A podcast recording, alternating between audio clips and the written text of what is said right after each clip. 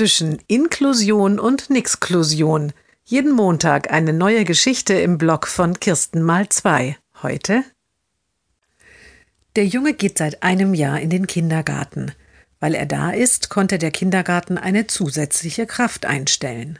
Der Junge spricht nicht mit dem Mund, er kommuniziert über ein Tablet. Auf das Tablet ist eine besondere App geladen.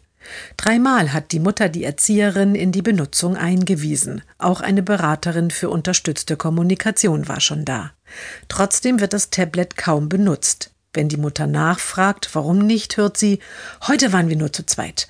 Das Tablet geht immer wieder aus." Oder: "Wir haben heute nur draußen gespielt, da stört es." Vor den Ferien gab es wieder einmal ein ausführliches Gespräch darüber, wie wichtig das Tablet für den Jungen ist, denn nur so kann er sich ausdrücken. Nun sind die Ferien vorbei und die Mutter ist gut erholt und guter Dinge.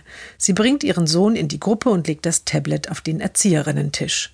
Eine Erzieherin, die zusätzliche Kraft, schaut mit großen Augen erst auf das Tablet, dann auf die Mutter und sagt: "Also, ob wir das mit dem Tablet diese Woche schaffen, kann ich nicht garantieren. Wir gewöhnen jetzt doch die neuen Kinder ein."